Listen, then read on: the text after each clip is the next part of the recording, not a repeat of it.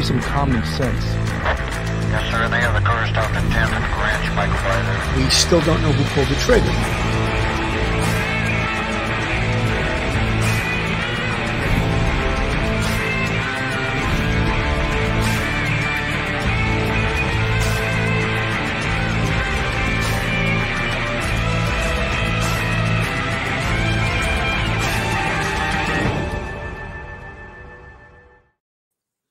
Hello, everyone, and welcome to Police Off the Cuff Real Crime Stories. I'm your host, retired NYPD Sergeant Bill Cannon, a 27 year veteran of the NYPD.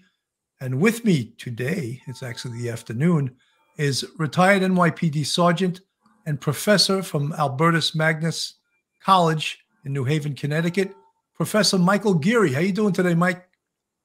Good, Bill. Thank you for having me on this afternoon. Well, it's my pleasure to have you here. I think a lot of people are liking you, Mike. I don't know what is that. I don't know. so, you know, Mike, one of the things we wanted to talk about, of course, is as this case uh, develops in the courts, is the evidence because the evidence is a huge thing, and very little of the evidence has been released by the police so far. And if we just discussed the evidence in an offhanded way, and w- and I asked even an amateur um, crime watcher, what's the most powerful evidence so far in this case? And by far, it would be the DNA. The DNA recovered on that knife sheath.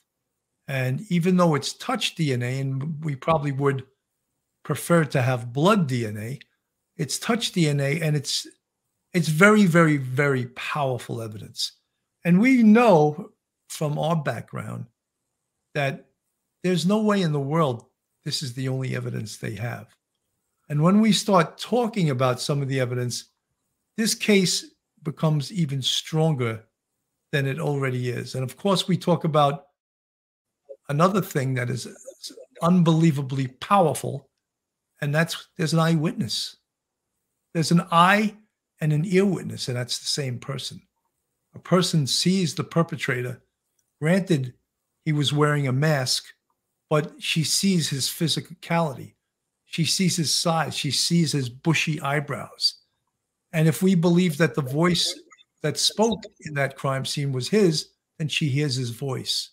Very powerful. You can't get much more powerful than a uh, um, a witness, a fact witness, right there giving uh, testimony to the per- the placing the perpetrator right there at the crime scene at the time and location that the that the attacks happened. Um, and the DNA is uh, to me it's ice is the icing on the cake because whatever inaccuracies she may have in her recollection uh, about a particular about who said what, uh, where she was standing, or, or you know, that sort of thing, you know, and you, a defense attorney could always you know pick that apart a little bit, you know, because of perhaps the, uh, the ingestion of alcohol beforehand and the fact that she was probably exhausted at that hour of the morning. Um, DNA, uh, it's it's it's conclusive. It doesn't lie. You can't you can explain it away. And I think on the show yesterday, Michael Vecchione was talking about that. It's not like there was a uh, maybe a fingerprint or a little DNA on a on a ashtray or something that you could explain away from being at a party there two weeks earlier. No, it's uh, touch DNA on the, on a knife sheath, and the knife sheath is actually in the bedroom uh, where two of the uh, murdered, uh, two of the four murdered uh, students were. And so between the two, um, that's a fabulous amount of evidence. They have a tremendous amount more evidence than was revealed in the affidavit, and they're continuing to gather evidence as we speak. So by the time this will get to trial, there will be, you know, three, four times the amount of evidence that we even know about right now. Well, Mike, even the, the other thing, and and we all um, we sympathize with uh, DM. Uh, I believe her first name is Dylan. We sympathize. We, I think, we understand the terror that she felt us as as police officers, retired police officers. We understand the terror that she viewed, and that could have totally paralyzed her into inaction. She also may have been, she may have been intoxicated and not thinking clearly. but she's an eyeball and an, an ear witness. And, you know, folks, there actually is something called an ear witness. If you hear something that is so pertinent to the case, that's an ear witness. And I spoke yesterday to Michael Vecchione, and I asked him as a prosecutor, would he consider doing a voice lineup? And he said, you know something? That's probably not a good idea. Right. Because if she doesn't ID the voice, that can create doubt. And I was like, well, you're always thinking, Mike, you're right. I just thought also, what if she did identify the voice? That makes it that much stronger. However, the risk probably isn't worth it. Um, Right. Mona Page, thank you for the 499 super chat. What kind of information is BK receiving in jail? Does he know what's happening in the news, online, etc.? What is he allowed to know? I think he probably has a uh, a blackout from watching TV and maybe even newspapers, but he gets visits by his attorneys. I'm sure his family is visiting him, whether they're filling him with the latest news and the latest on the case. He, don't forget, he goes back to court this Thursday. So he will be, he, he's a smart guy. He knows what's going on. He knows what time it is, as we say in law enforcement. Let's get back to the evidence, Mike. Another huge thing, and it was from the very beginning, is the white Hyundai Elantra. And not only is that a huge piece of evidence, but it's in itself, it's a crime scene. It's a huge crime scene. I want to play a little bit of um, Joseph Scott Morgan, and he talks to that. And don't forget, they stopped that car when it was on a cross country jaunt from Idaho to Pennsylvania. They the police stopped it twice. Now, what were they looking for? Well, they may have been looking for cuts on his hands, things like that. I don't think at that point they were looking for surreptitious DNA or blood stains. But let's listen to um, David Scott Morgan on what uh, this call means to the investigation.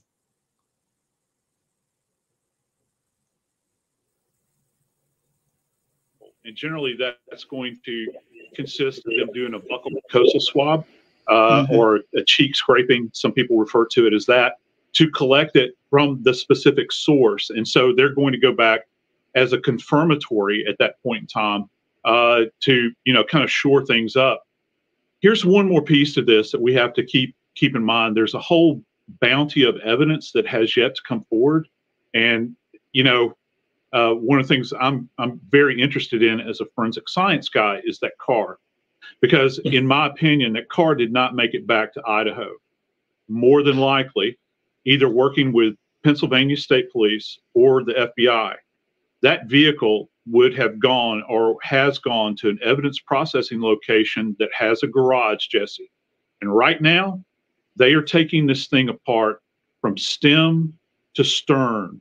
Trust me on this and they are going through that car because I have contended all along that this car, obviously, it's going to have Kohberger's DNA in it. You would expect that to be there.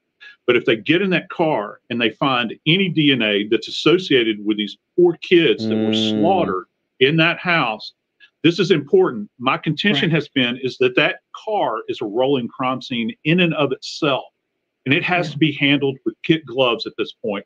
So they're going to take this thing apart piece by piece, and they're going to use every kind of technology that you can imagine on this thing, everything from alternative lighting to luminol or Bluestar or whatever they're using. They're going to take samples from all inside of this thing. The headliner's coming out, the seats are coming out, everything, the gear lever. They're going to take a look at the carpet, the substrata beneath the carpet, everything, because it doesn't matter how hard you try to Right. clean one of these things, you are not going to escape what we're capable of doing in forensics and recovering molecular molecular evidence. And That's so correct. much of this affidavit is based on the car, is based on cameras capturing the car, seeing who Yeah. was registered to, seeing the movements of the car, having it track back to Yeah. key locations of Bryan Kohberger. I agree with you. Uh, That could be a rolling crime scene. Obviously, my concern would be it wasn't like they picked the car up the next day. It's been out for a while. Obviously, there could be problems there. okay, and Joseph, okay. you want to Yeah, jump I on that real quick? Yeah, I agree. I agree. However, the thing about it is this: if if we we're think perhaps if this car, if this car in fact was used as the conveyance to take him back to Pullman after those alleged events that night, the ability, given the intimate nature of these killings, that he would have been Yeah. super saturated with evidence, Yeah. and that is going to transfer into the fabric, just the fabric Yeah. alone. That's the only part I'm considering right now. Not to mention all these points of contact. There's no way. There's a lot of stuff that will be kind of protected in this environment, and all it takes is to draw just a bit of DNA that's connected back to these victims. How's the defense going to explain that away? How do you explain? You know, you might be able to do it with one person, but if you get a collection of four individuals that you've never met or they've never crossed paths, how do you explain that away inside the interior of that vehicle, particularly if it's evidence rich blood evidence? That's the richest DNA that we can get. Yeah, and um, that's that's that's a good point. I mean, really, when you break it down in terms of th- what that So, Mike, uh, pretty amazing. But one of the things also about the car, that's not all the evidence we're looking for in the car. No, where um, what, where was the car prior to? He made twelve visits to that house on a recon mission before he did the dirty deed. So, That's how right. important is that? Which is and is caught on video. Right. The uh, idea that um, I, I I always try to figure out what would a defense attorney say to the evidence that I think is important as a police officer or as the detective. And I think if you have the, um, you know, his cell phone pinging or there's some uh, camera footage of him, you know, uh, driving past that house on a number of occasions randomly over the course of three months, I might say, you know, maybe it's, a through street, but in this case, it's not. So I would say that there, you know, a good defense attorney might make a little bit of hay out of saying, well, people just drive around this area and it's a university area. And so there's nothing in and of itself that is suggestive of a consciousness of guilt. But the fact that they have him pinging, his cell phone pinging on a number of occasions, they also have prior to this, they also have uh, a number of ring camera uh, pictures and traffic camera pictures of him uh, in the area uh, for you know a while before the actual alleged events took place. Then, um, then I think also the which is absolutely important, and I also try to figure what would happen as a prosecutor or as an investigator if you take this um, Hyundai apart. Say you take it apart down to the bolts, right? There's nothing left um, and you come up with no DNA, what does that prove, disprove? Well, that doesn't disprove that he was that he was there. No, uh, you already have that electronically with pictures and cell phone pinging, and so uh, on different occasions. And also, um, if you don't come up with any thing, a def- defense attorney might say, okay, well, that shows that, you know, they would obviously would have to be a DNA transfer from his body to the seats or something else. And therefore, the lack of DNA is suggestive of innocence. A district, uh, a defense attorney would say that and put that out there, but you know, it's only going to go so far. The jury's going to look at all the evidence that they actually have presented to them, and they're going to weigh that evidence against uh, a suggestion that, oh, you know, it's a university town. He just drives by, or uh, there's no DNA, and conclude, you know, that there's reasonable doubt uh, of of of of guilt, and and that there he could possibly be innocent. I doubt it, but you know, that's what a defense attorney does. They try to make a lot of a lot of a lot uh, out of out of a little, and to suggest that there actually is, you know, the presence of doubt. Remember, the prosecutor must prove each and every element of the crime, the corpus delicti, uh, beyond a reasonable doubt. And the defense is trying to show that there is just some reasonable doubt. And so, if worse comes to worse, that Hyundai comes up with absolutely no DNA, it's not the end of the world. Not at all. Not at all. I expect there will be some, but if not, it's not the end of the world at all. You know, Mike, you, you really explained that very well. Sorry, I, was a So, little um, long winded. Just so the audience knows, corpus delicti does not mean the body. No, what it no, means no. is it means the body of the crime, the Yeah. totality of the crime. And he used that term like we all knew what it meant. And I'm luckily, sorry. I- I'm sorry. oh, it's all right. Luckily, uh, it's like a doctor talking to you, but you except you're speaking in legal terms. Another thing I want to bring up, and that's what when we say what was released in the probable cause affidavit as far as evidentiary material was a great deal. However, it is a tiny, it's minutia compared to what they have. And what I want to suggest may be the absolute, absolute smoking gun, besides the knife sheath, which is potentially a smoking gun, are the bodies of the deceased. I expect the bodies to have the most evidence on them, the most damning evidence, uh, DNA evidence, and that the bodies transferred evidence to the perpetrator. And if they can recover his clothes or find their blood inside the car, Mr. Bryan Kohberger is toast. No, I, I believe he's toast anyway, but if they find any of those things, I don't care if he gets the dream team part two. He's Right. not leaving this case. Yeah. I think um, as I saw your show yesterday and with uh, ADA uh, Mike Vecchione, and he suggested that um, DM would probably be the first witness he would put on in the trial to get to grab the jury's attention right away rather than put on a, a scientist. And I think that would be a great idea. I, I, I would agree. You get the Oh, jury's Mike, I, attention I- I right away. think that I'm sorry to interrupt you, but I think oh, no, she'll be a very, very sympathetic.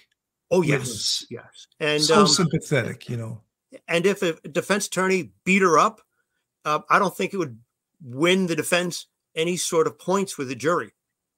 Uh, the jury knows that this uh, this young lady, she's only 20, 21 years old. She has gone through a horrible experience that the likes of which almost nobody around survives. And so if it's if it comes out that there are some inconsistencies with what she heard, what she perceived, uh, in that darkened hallway at four, you know, four fifteen in the morning, um, you know, they're they're going to understand that that's normal human behavior. Uh, we we don't record things in our brain like it's a videotape or something, or we rewind it. Not at all. And so I would put her on the stand first, get the jury's attention, so they can understand what was going, what a, living human being witnessed at that time and place and then get her off the stand and then go with the first police officer who arrived on the scene you know and what they saw and then do the chron and then continue with the chronological progression of the investigation Absolutely. I'm going to play a little of this. This is also um, News Nation talking with a, um, a Florida prosecutor in regards to evidence. Know about State Attorney for Palm Beach County, Florida, Dave Aronberg. Dave, uh, good morning to you. Always good to see you. Thank you for talking to us about this one. So, investigators in making an arrest did not have to find a motive. That is not their intent and their priority. How about prosecutors to get a conviction? Good morning, Marnie. Yeah, although prosecutors don't have to show a motive to get a conviction for first degree murder, juries want to know the motive, especially when they see this clean cut guy with no criminal background.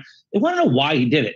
Now, I think it's coming into focus why he did it. He seemed to be a devotee of serial killers and crime. I mean, he studied under the BTK's autobiographer. I mean, he was so interested in, in true crime that looks like he wanted to be the center of his own story. Let's talk a little bit about the evidence that we know about that was released in the affidavit. Um, what do you think is the most significant piece of evidence um, that's been publicly realized that will help prosecutors get a conviction?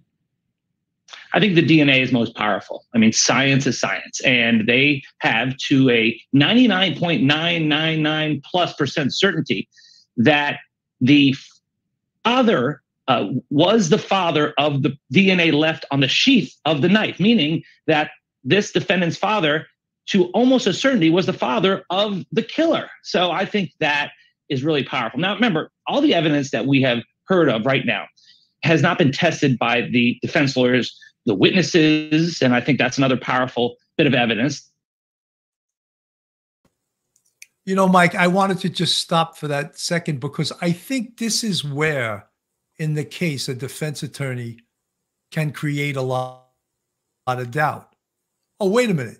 What was the process of comparing the DNA from the knife sheath against the father's DNA? What was the, the DNA? What was the process? And if he could find that there was anything wrong procedurally, I mean, that's what they did in the in the OJ case, very different case. But procedurally, now my question also is, once they got that hit, at one point, at what point did they actually compare Bryan Kohberger's DNA right to the DNA sample they had lifted uh, from the knife sheath? Yeah, it chronologically, if uh, reading the affidavit, it appeared that uh, they got the hit, um, and they once they got the hit, they were all set. They had a team in place in Pennsylvania watching. They were all set. All they wanted was that match, and that match came like day or two right before they got them. They had that match, and all they had to do was that little last piece. They submitted that, um, you know, the affidavit to the to the judge. The judge signed it. They got a communication from Utah.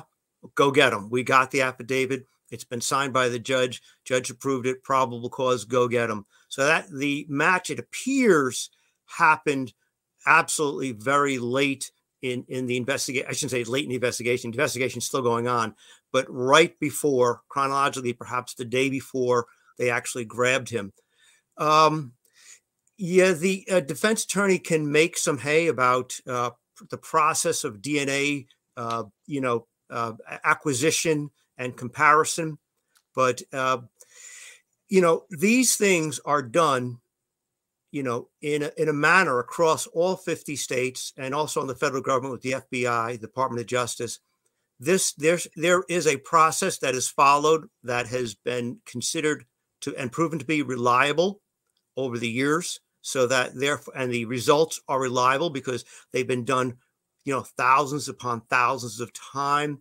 The only way I think a D, uh, I'm sorry, a defense attorney could really make some headway would be if the DNA if, if it was an old cold case and the DNA might have been exposed to the elements for a long time, it was old uh, and it might have been degraded. But in this case, uh, with the DNA being, you know, sheltered in a home and uh, got the DNA gotten from the knife sheath and then taken from the trash of, and then sam- another sample taken from the trash of his father's home in Pennsylvania.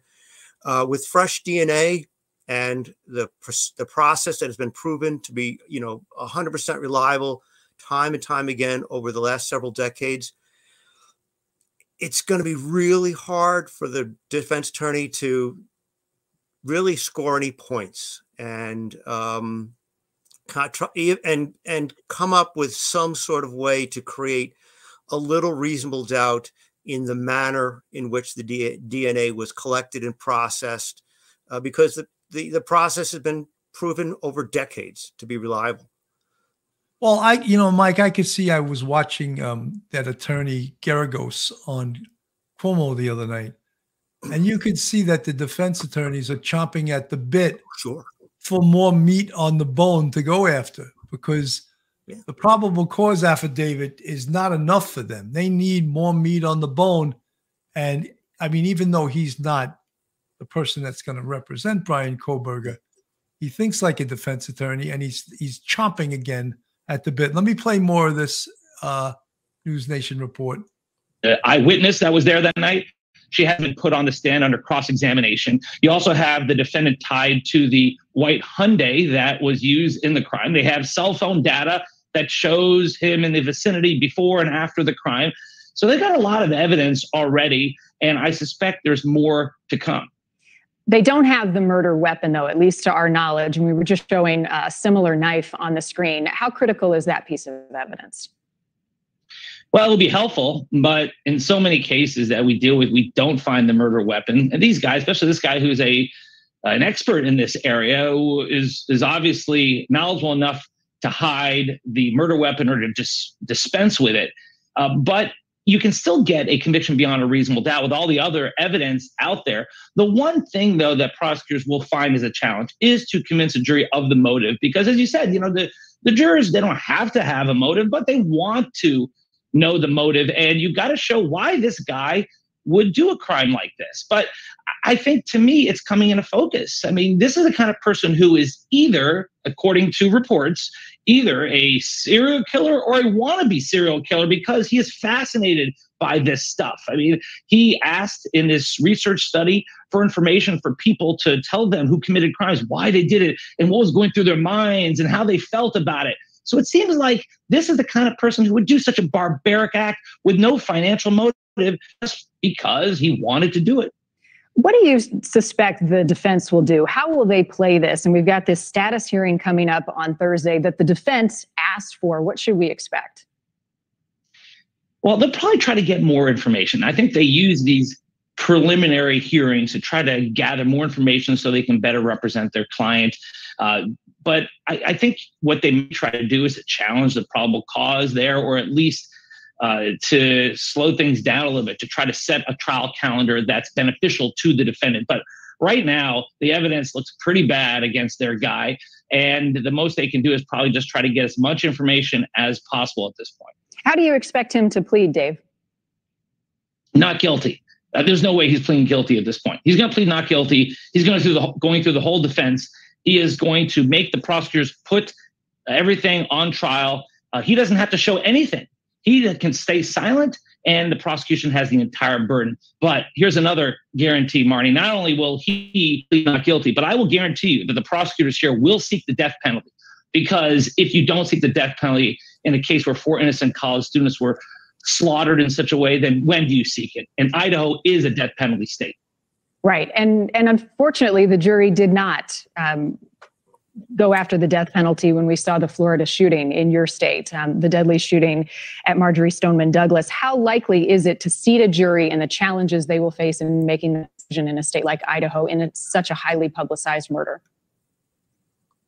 Idaho is a very red state and very pro capital punishment. In the case of Nikolas Cruz, which you referenced, Marnie, it's in Broward, it was in Broward County, Florida, a very blue county, a lot more progressive attitudes, anti death penalty in some parts. All you need is one.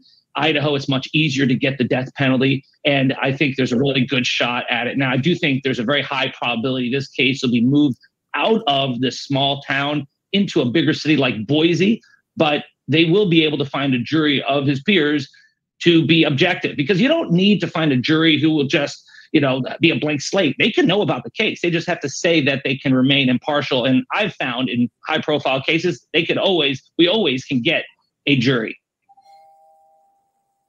you know mike i uh, even though there is a, a, death penalty on the books in idaho sure. the, his, the history of the death penalty is that even when it's issued there is endless appeals for 25 30 years of appeals. So it's almost never um, used except maybe in texas. Uh, they may go for it but it's not it, it's not served as the punishment. Yeah quite often uh, prosecutors will charge someone with capital murder and make it a death penalty case uh, in order to get leverage and so I can imagine that they, in this case, they will absolutely charge him with capital murder under Idaho law and that and they won't take that off the table. They'll they'll tell the defense we're going to go to trial this way, and that will complicate things a lot in terms of appeals. And we've talked about that in the past. But it's gonna but it's a threat. It's that sword hanging over the guy's head, and you hope at that point, rather than go to trial, he'll be convinced to you know um, plead guilty to all four uh, homicides and then uh, accept the uh, life behind bars without possibility of parole sentence. That would make it a lot easier on everybody concerned, and you'd get uh, justice uh, much much more swift. And so that's likely what they're going to do. If he doesn't plead guilty and uh, and uh, you know go for a deal, something like that, and he wants to go all the way to the absolute end, it's going to be a long, drawn out process. But you're right. Um, if he was uh, just set a date, if he was convicted of this of the crime in um, say August of 2023, say the trial was 2023 August, if he was on death row, let's see, probably two, maybe 2030, 2040, he may face the death penalty. But uh, you know that's justice delayed, and in, under our system, you know justice delayed is justice denied. Absolutely. Folks, this is Police Off the Cuff, Real Crime Stories. If you like real crime stories from a police perspective, then you are in the right location. And if you're not subscribed to us, go on our YouTube, hit that subscribe button, give us a thumbs up, ring that bell, and recommend us to your friends. Make comments. We love to read your comments. In fact, uh, I think Mike has been spending all his free time reading the comments lately. Uh, we appreciate you recommend us to your friends. All of that um, helps our channel and brings you guys uh, to, to watch this show. If you want to um, contribute to us, we have a Patreon with three different levels. We also have a YouTube channel membership with five different levels, and you can see the folks with the green font. They are um, in our YouTube channel. MT Houston, Texas. I found your show through this channel. I enjoy your content. Thanks for giving these victims and families a voice. MT Houston, thank you so much for the $5 super chat and thank you for your kind words. You know, so much about the evidence in this case. Again, a just an infinitesimal amount. Uh, so, well, so far, a very tiny, tiny minutia of evidence has been released, and now there's actually a gag order from the judge that the police and the prosecutors and the attorneys they cannot talk about it right now. But we know that there is tons more evidence. We spoke about Mike the um, the autopsies, mm-hmm. and in essence, mm-hmm. in a murder, the body is one of the biggest crime scenes there is, and in this case, we have four different crime scenes. So the the probability that there's DNA fibers, uh, Locard's um, the transfer theory. Right, the transfer theory. Uh, it's absolutely going to be there. And um, AED, MM uh, Rhino Girl, thank you for the $250 uh, super chat. Very informative. Thank you. Well, thank you so much for, for supporting us. So, um, yeah, Locard's, you know, and I don't want to use the word theory because it's, um, it's proven. It's, it's, yeah, exactly. It's proven. It's, yeah. it's not, it's not proven Locard uses the term principle. I was looking for that word. Oh, thank you. Principle. And that has to do with the exchange of evidence. Yeah. And on all four of these bodies, the potentiality that there's been an exchange of evidence between the perpetrator and the victims is huge. And if his DNA is on any of these bodies, you know, as they say, it's all it's over. It's all over except yeah. singing, you know. Yeah. Bill, can I uh, quickly um, refer to the gag order? Absolutely. Okay. Yeah, I, I think that's a, a, smart, prudent move by by the judge. You you know, this is going to be a case with a lot of horrific, uh, gory details when it does come out at trial. It's going to be it's going to be terrible for the families to have to go through this, the jurors to go through this, and I think the gag order is is absolutely prudent necessary. You don't want any sort of leaks to the media by the police or anybody like that that's going to sensationalize this any more than it's been.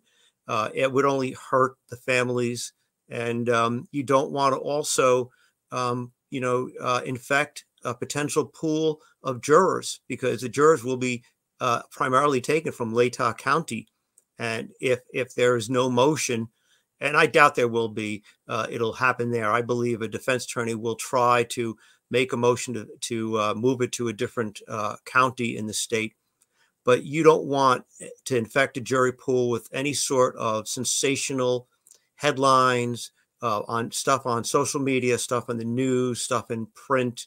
You know, commenting on things, adding all their you know particular insights. You want to try to uh, desensationalize this as, soon, as much as you can and have a jury of people who uh, are actually willing uh, to listen to both sides. It's important. It's important in our system of justice that you get 12 uh, jurors who can actually fairly give this person, Bryan Kohberger, uh, a day in court. He actually gets, under our system of law, the benefit of the doubt He's considered uh, innocent until proven guilty.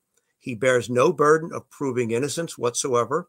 And it is entirely up to the prosecutor to prove it each and every element of the crime beyond a reasonable doubt. So he has to get a fair trial. and a gag order will help ensure that it, you will get a fair and impartial jury in this case. And, and that's what we're looking for. Absolutely. Jody M., I find your uh, question very interesting because I think uh, since the beginning of this case, I've done 31 or 32 shows on this case. And I suggested early on that the perpetrator had his phone with him when he did this.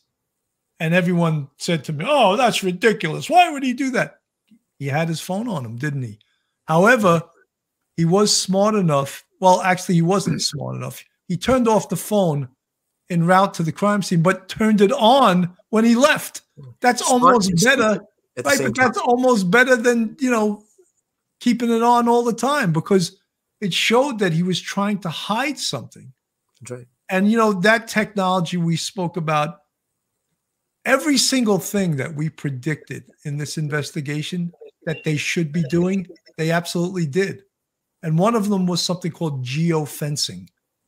And that's where they can pull up every electronic device being used in a specific geographic area and identify that it's very expensive to do, but the FBI's got big bucks.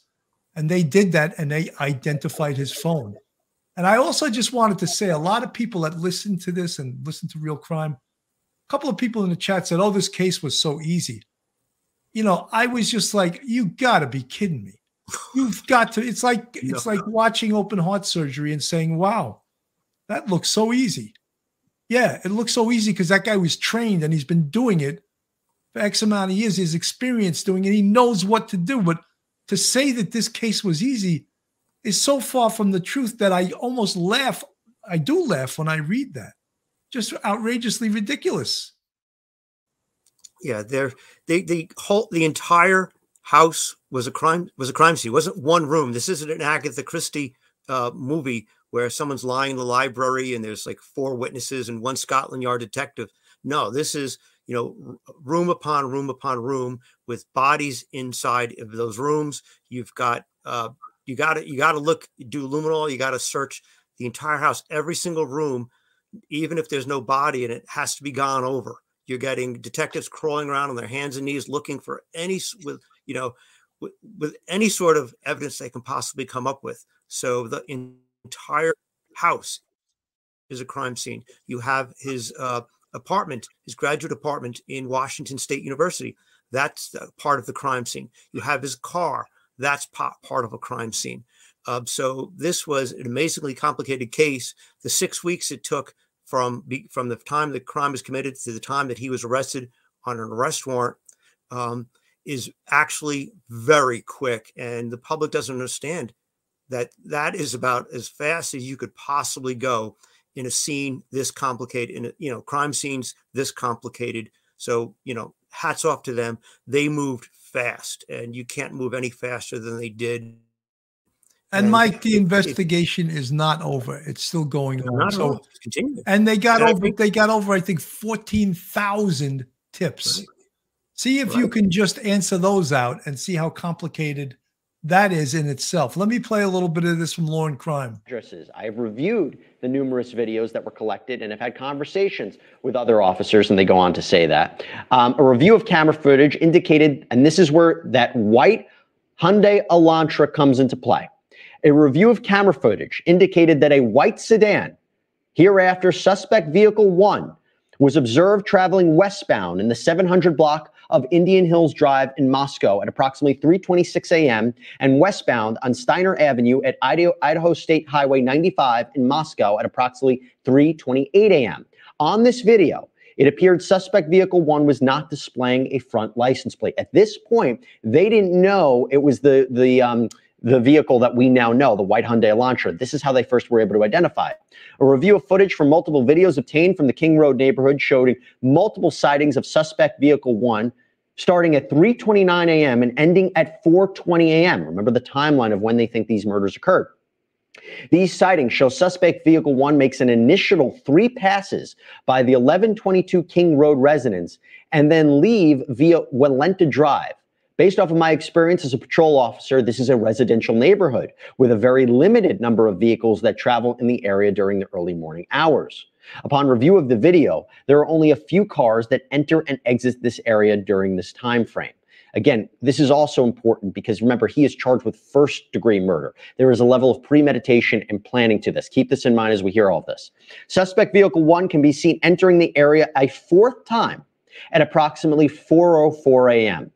It can be seen driving eastbound on King Road, stopping and turning around in front of 500 Queen Road, number 52, and then driving back westbound on King Road.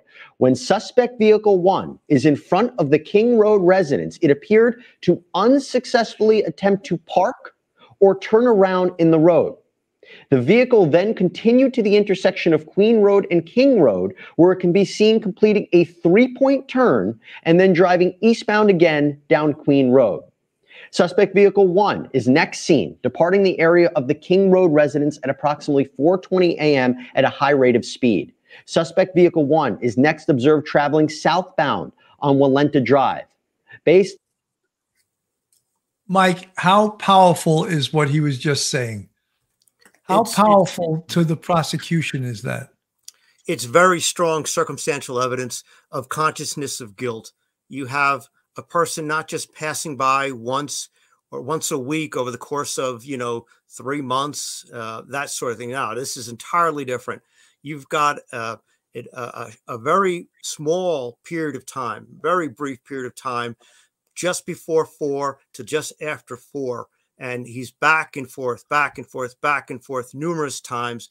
Make you know trying to park, make a U-turn in an area where there's little traffic. He doesn't live there. Um, he's not visiting anybody there. There's no evidence that he was uh, driving there to visit someone, you know, a block away. No, it was all around that area uh, in a very short period of time. That goes to uh, circumstantial evidence of consciousness of guilt.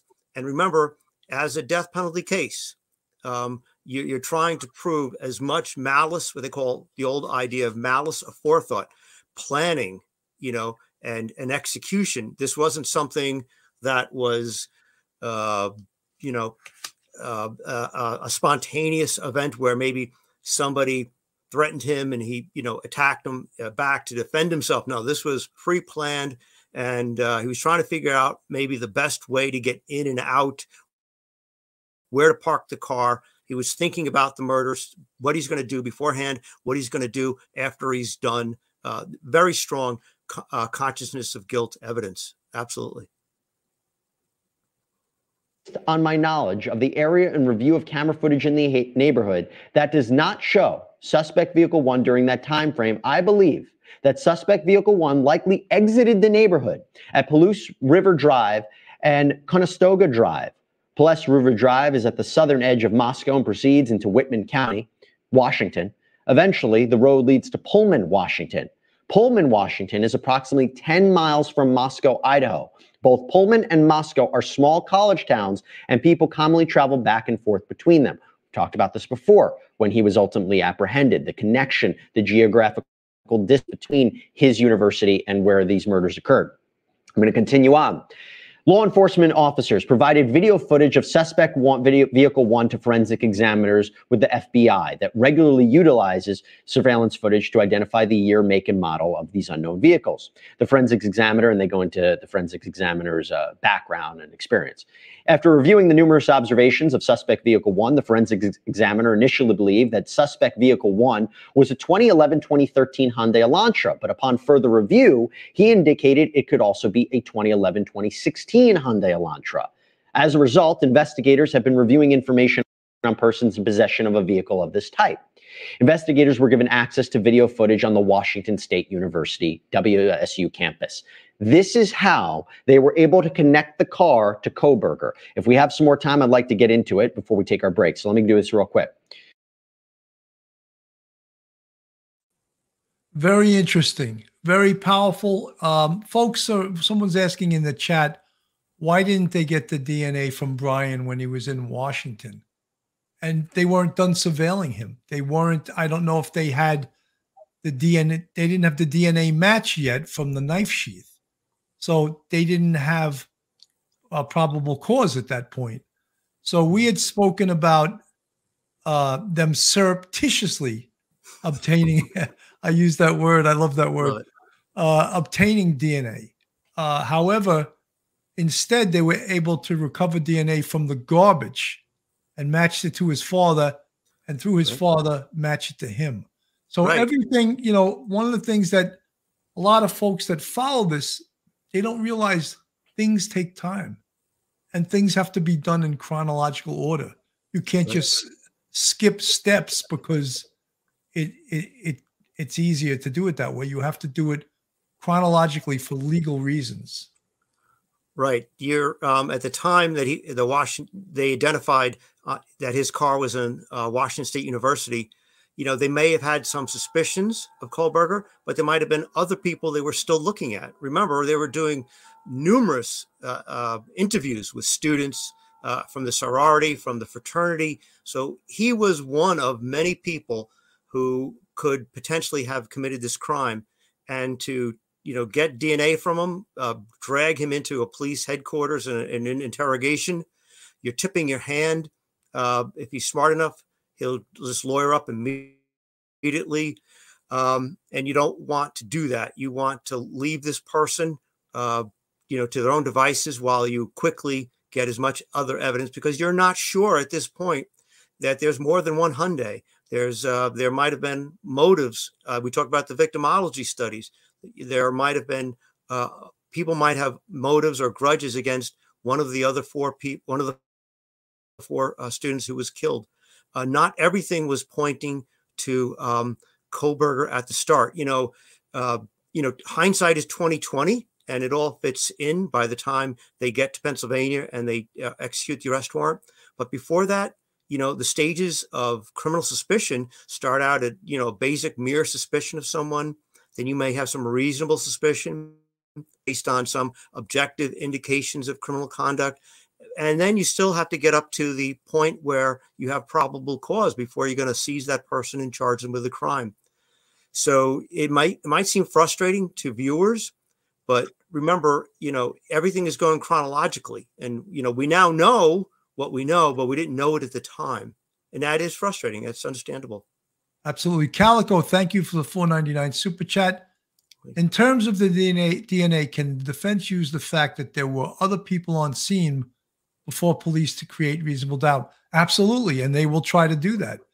They may sure. even try to say that the defendant had been in that house before.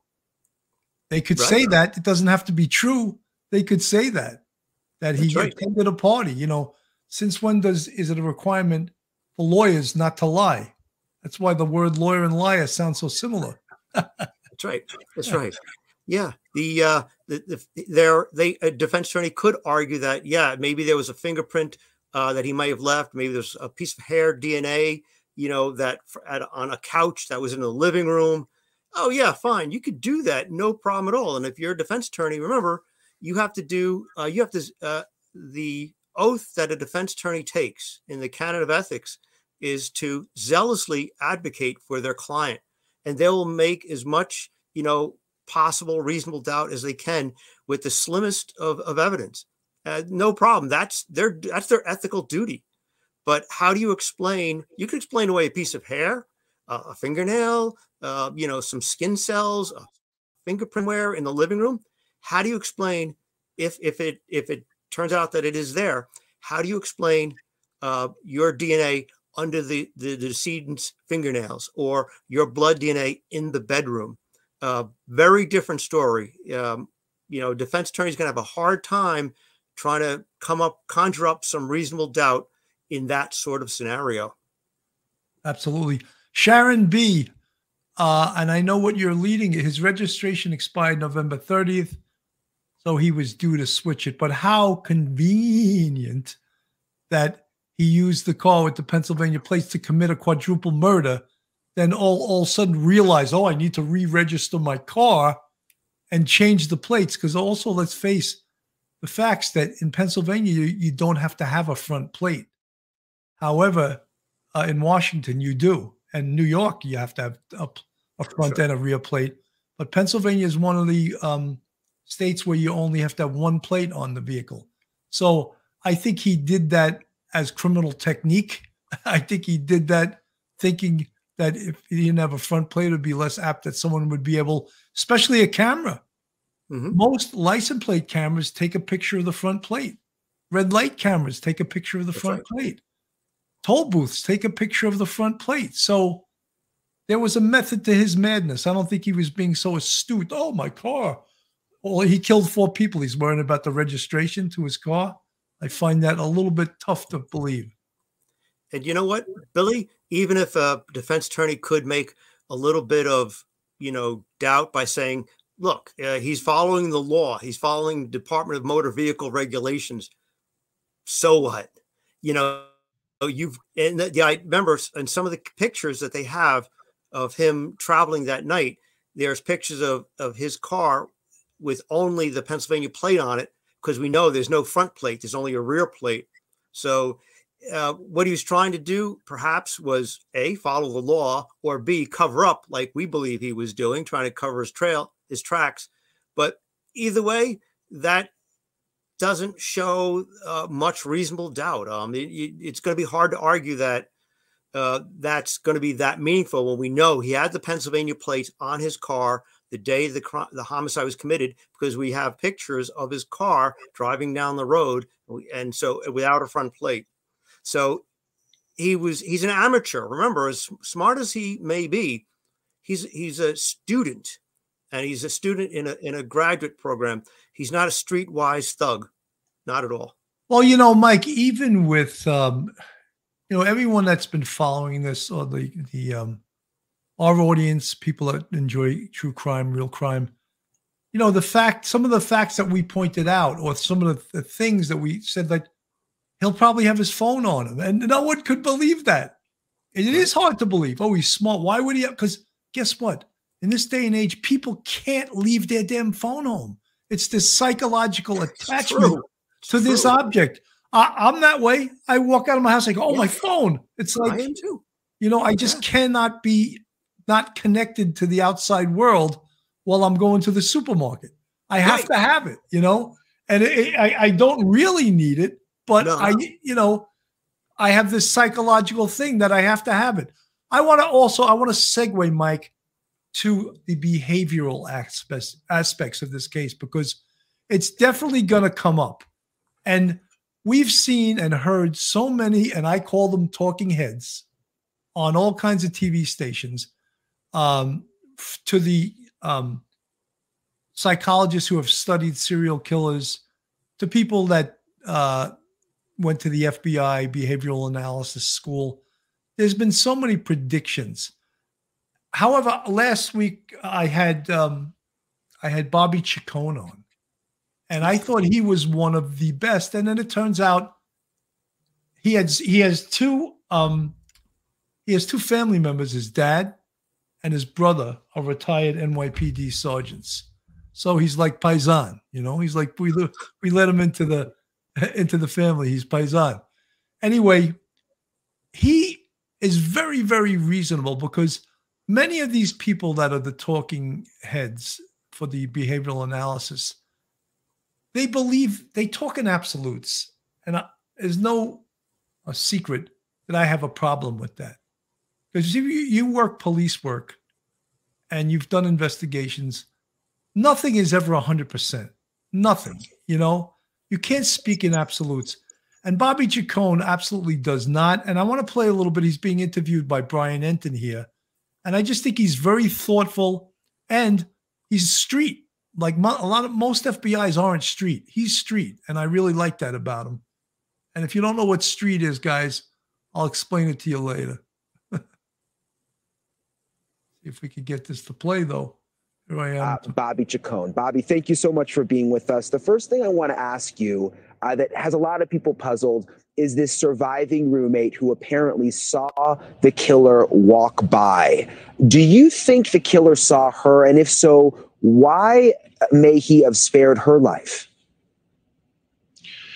Well, it's a great question, Brian, and I think I think he did see her, but I think, but looking at the affidavit with the, with the phone records and where he was, I think he had a certain plan. There was a plan in place that he had for this house, so he was executing a plan as he thought it was going to go in, Now, all the all of the times that people do this, things go wrong. He might have only planned on two victims, and it turned out to be four. I think that the rage that he had that was building in the days and weeks leading up to the murders, I think all came out, and I think.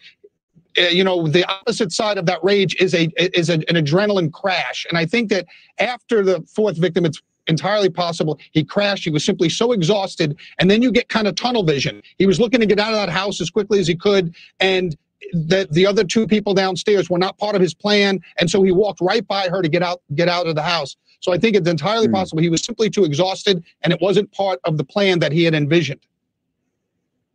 One of the creepiest things about this for me when I read over the affidavit was that he is accused of coming back to the house. That's what the cell phone records indicate around 9:15 in the morning uh, after the murders. Is it possible? I mean, do you think he may have been going back to actually to go back inside? Do you think he realized that he left the knife sheath there? You know, it could be, but I don't think so. I think this is sometimes classic criminal behavior where they revisit the scene of the crime. I think he might have gone back there to see if there were ambulances or police cars. He probably expected the police to be there already, um, and I, I think he went back to look and look for police or what kind of activity was taking part at the house. Sometimes the thrill, we've seen people stand behind police lines at fires. Arsonists do this a lot. And, and so I think that he was driving by to see the, the you know basically the fruits of his actions if there were you know there should have been by that time a lot of police activity and ambulance activity so i think that that might be you know it's impossible to tell this is all speculation on my part but i think it's quite possible that he was going back there to expect to see a lot of police activity yeah, and like you said, we hear that people like this uh, get get a very weird, strange thrill from things like that. Let's talk about these traffic stops in Indiana. There were the two stops very suspicious.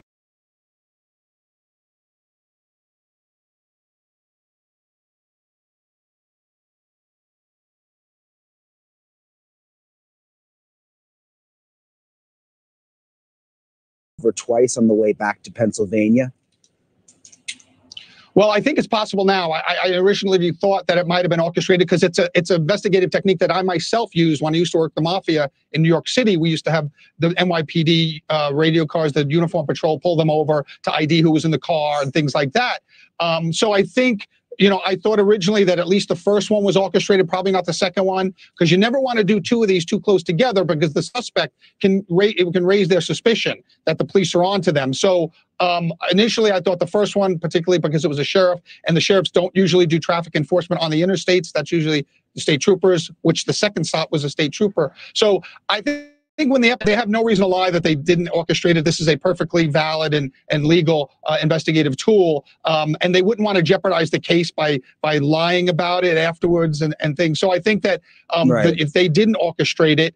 Now it could have been orchestrated by the Idaho State Police. You know that's something that people have said, and that's perfectly possible. But I think right now it might be just really a really weird coincidence. You know, Mike, couple of things that he said I want to address. And one I thought that was very astute. And to me, I could tell he's he's he's been a street cop his whole life.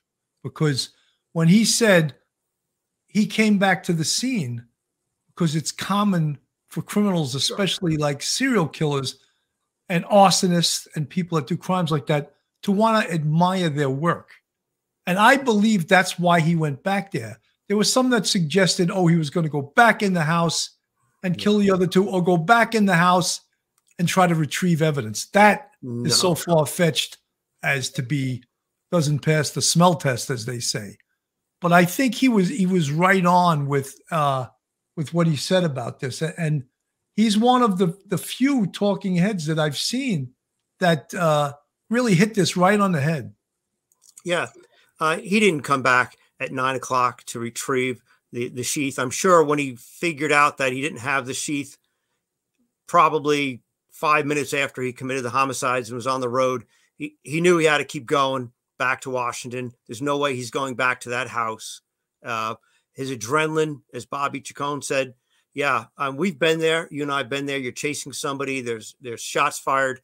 You're you're you you develop this long like tube you're looking down tunnel vision and i would get uh, like a almost like a, a, a rushing in my ears that i couldn't even hear what my partner would be yelling It was very odd, but it's it's that fight or flight kind of a human instinct. So you know, there's there's uh, he probably was coming off of a a, a a high, and he walked past that that girl, looking just at that door. That was his escape. He gets into the car. Maybe he realizes uh, as he's driving away, I don't have the sheath. He's got to keep going. He absolutely has to keep going. Uh, he cannot go back. And to go back at nine o'clock, he's not going back at nine o'clock to go in that house. It's broad daylight. He's expecting cops to be there. He's he wants cops to be there. He wants that place to be roped off. He wants to see ambulances there. He wants to see students crying. He wants to see the bodies being taken out in a, in a morgue wagon, you know, on stretchers. This is what he wants to do. This is what arsonists do. They go back to the scene. They enjoy seeing the flames. They enjoy seeing all the emergency equipment. This is classic kind of stuff. So I believe that's why he was going there. There's no way at nine o'clock in the morning, uh, in broad daylight, he would go back into that house and jeopardize what he did. He at that point he probably thought he may have gotten away with it. There might have some, been some doubts, but he probably thought he got away with it. He's not going to endanger himself any more than he already had. Absolutely. Ali Cat, thank you for the $2 super chat. I've seen reports DNA from trash was illegal. Well, you're, you're reading the wrong people. Once you throw something out, you have no expectation of privacy as to what you just threw out in the garbage. So it's fair game. If the pe- police want to take it, they can take it without a warrant. Some of these folks that you may be listening to on YouTube or on the internet, they're um, what do they call them? Uh, well, amateur lawyers. What's the term they use, Mike? Uh, they definitely don't know yeah, the law. Yeah, yeah. They're like you always get uh, criminals who thinks that, that they're lawyers. They call them jailhouse lawyers. But you get a lot of people who are wannabes. They're just wannabes. Yeah. Yeah, and absolutely, the law is you have no expectation of privacy, and once you throw something out, that's that's it. It hmm. can be taken by the police. And when we talk, we use that big word surreptitiously that you can obtain DNA that way also. Kerry Hawks, what are the chances he will take a plea deal considering the amount of evidence recently presented to him? Thanks for your response. Love this channel and both of you you guys, use guys. I like that. That's a new that's a New York New York thing. Use guys shared wisdom. Saugerties, New York. Thank you, Kerry, for the 999 super chat. I don't think there's any way in the world he's going to take a plea. I believe part of the attention he's getting is what he wanted in committing these murders. And his day in court is his stage. Yeah. I mean, uh, if you take a look at the BTK killer, he he pleaded guilty and he and he was there in the courtroom discussing for like 45 minutes all the homicides he committed and and that was interesting enough and I've watched it several times. Um, I don't. I think this guy, like you, he wants something of a stage. He's cooked. He's cooked. He's not walking free, a free man anytime, uh, you know, in this lifetime. Yeah, but he wants probably to milk this for all the attention he can get, even if it means perhaps going all the way and taking this to trial with a death penalty hanging over his head. Um, his attorneys, I'm sure, are going to try as hard as they can to talk him out of it. But in the end, it's up to him, his head, telling him what he thinks is going to be the be- in his best interest. That's where he's going. So it's hard to tell. Uh, common sense, absolutely not. Do not take this to trial. A person with his outlook on life, knowing this is all he's got now, this is all his life is now, is this case. Uh, he might want to milk it for all it's worth and to and and roll the dice. Absolutely. JJ, thank you for the 999 super sticker. Very much appreciated. Folks, this is Police Off the Cuff Real Crime Stories. And if you like real crime from a police perspective, you're in the right place. Um, and if you're not subscribed to us, go on our YouTube, hit that subscribe button, give us a thumbs up, ring that bell, uh, share us with your friends, make comments. We love to read your comments, whether they're uh, true or false. We can help you uh, if something is incorrect. Uh, we can try to correct it with our vast knowledge of law enforcement. And Mike here has a law degree, so he's well versed. He's also a professor. but we love reading the the uh, comments. If you want to help us financially, we have a Patreon with three different levels, and we have a YouTube channel with count them five different levels. And you see the folks in the green font; they're part of our YouTube channel.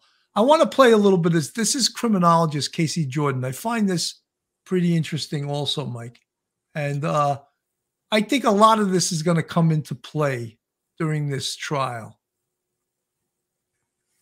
if I could get it to play.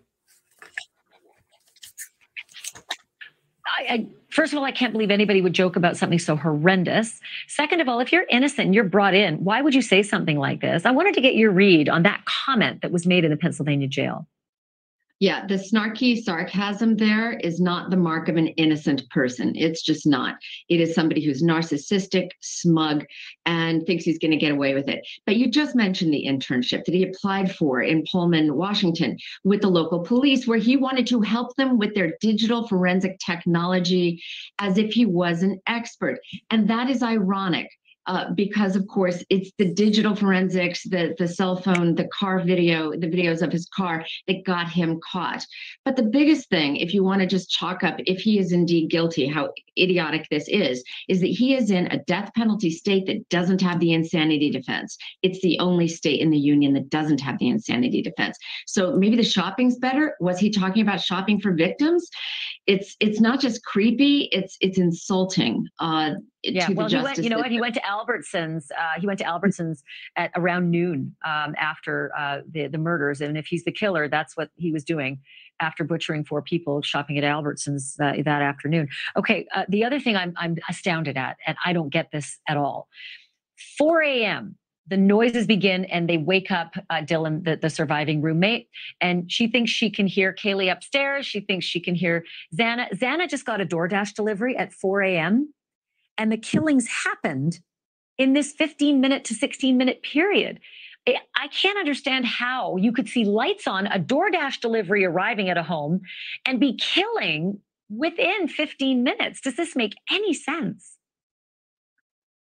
Eh, well, just keep in mind that nothing about this makes sense. But what is startling is the confidence with which the killer would have gone in the door within 12 minutes after the DoorDash delivery. Uh, we assumed, of course, they were all sleeping in their beds, but but now that we know the timeline, I mean, you get a DoorDash delivery, you're eating it in the next 12 minutes. This person came in. We know that uh, we believe Xana was on TikTok at the time based on her digital footprint on her phone.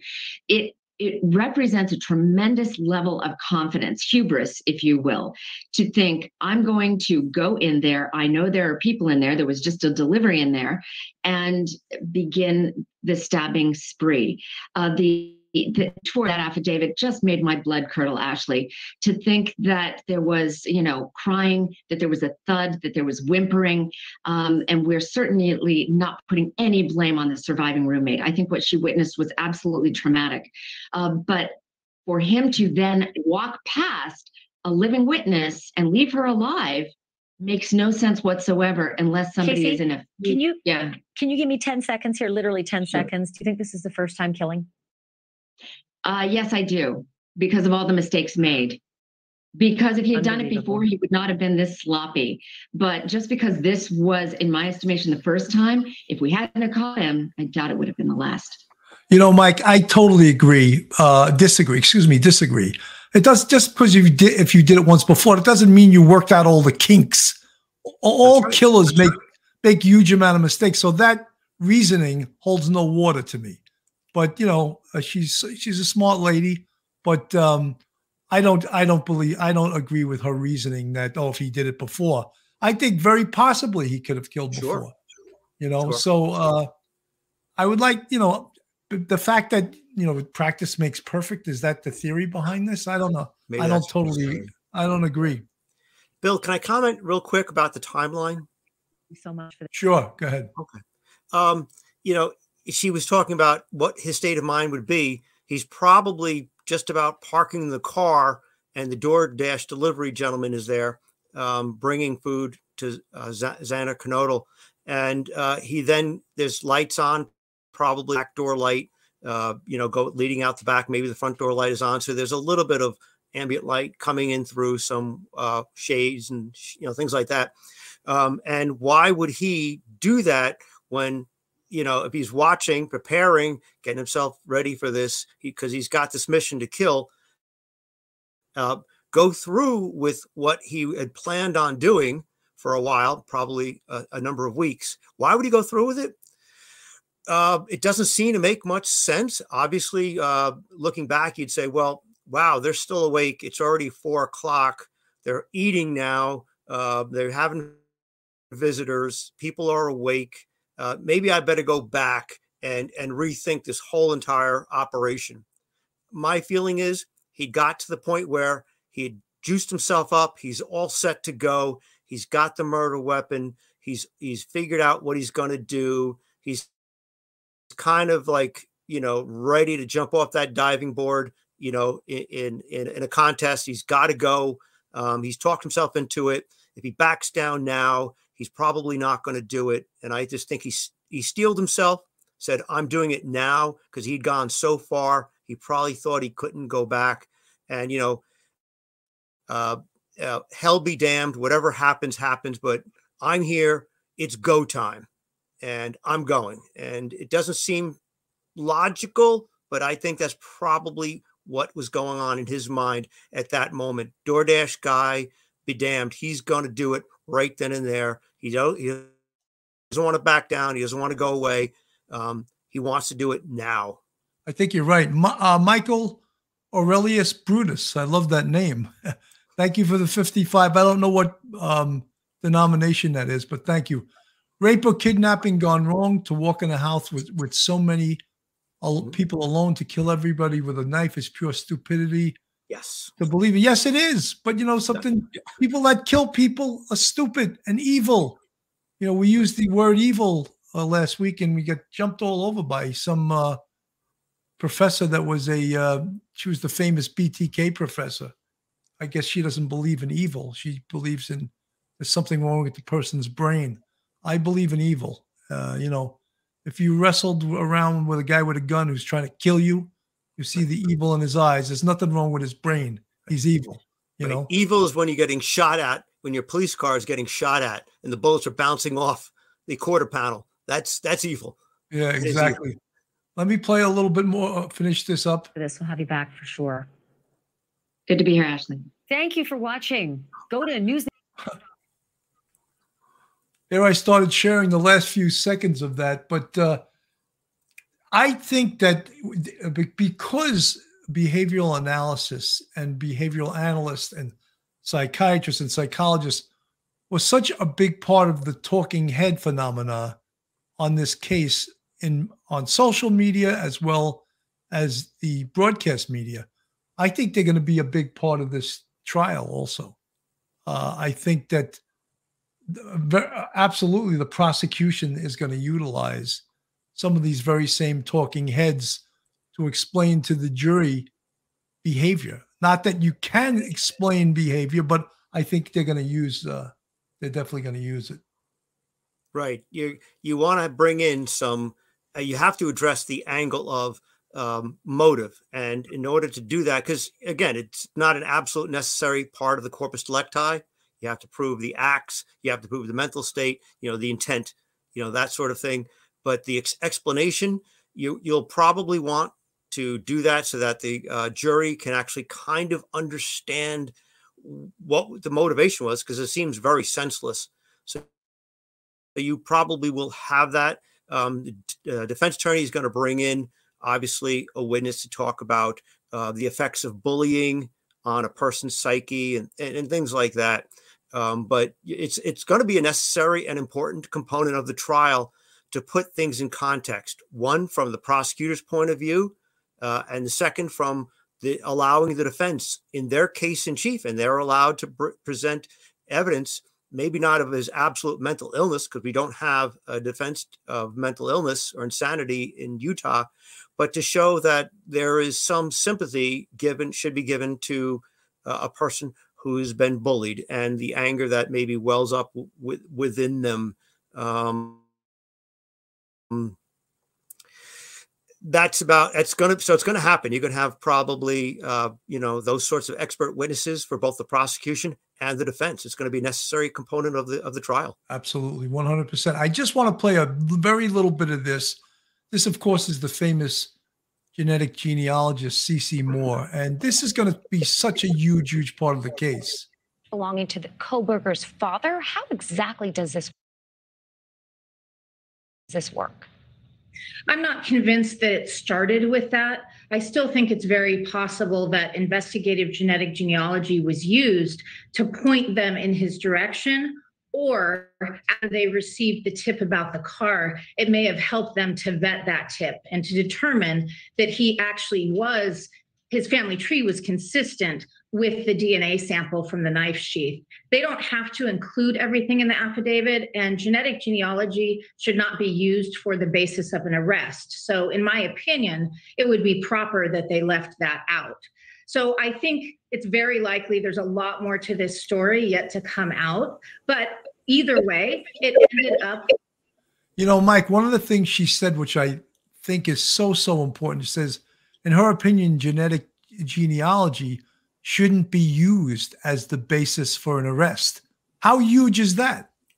Yeah, it's you know it's part of you know what you need to make an arrest. It's it, it's one of the ingredients of probable cause, but not the sole ingredient of probable cause. You have genetic genealogy, but you also have the, the uh, camera footage from the traffic cameras in the area. You have the cell phone pinging and not pinging at certain times that match with the uh, with the uh, uh, traffic cameras. So yeah, it's uh, it's by itself, it's circum it's strong circumstantial evidence, but probably a judge would probably not grant a, a, an arrest warrant for for just that alone. But combined with several other things is absolutely crucial.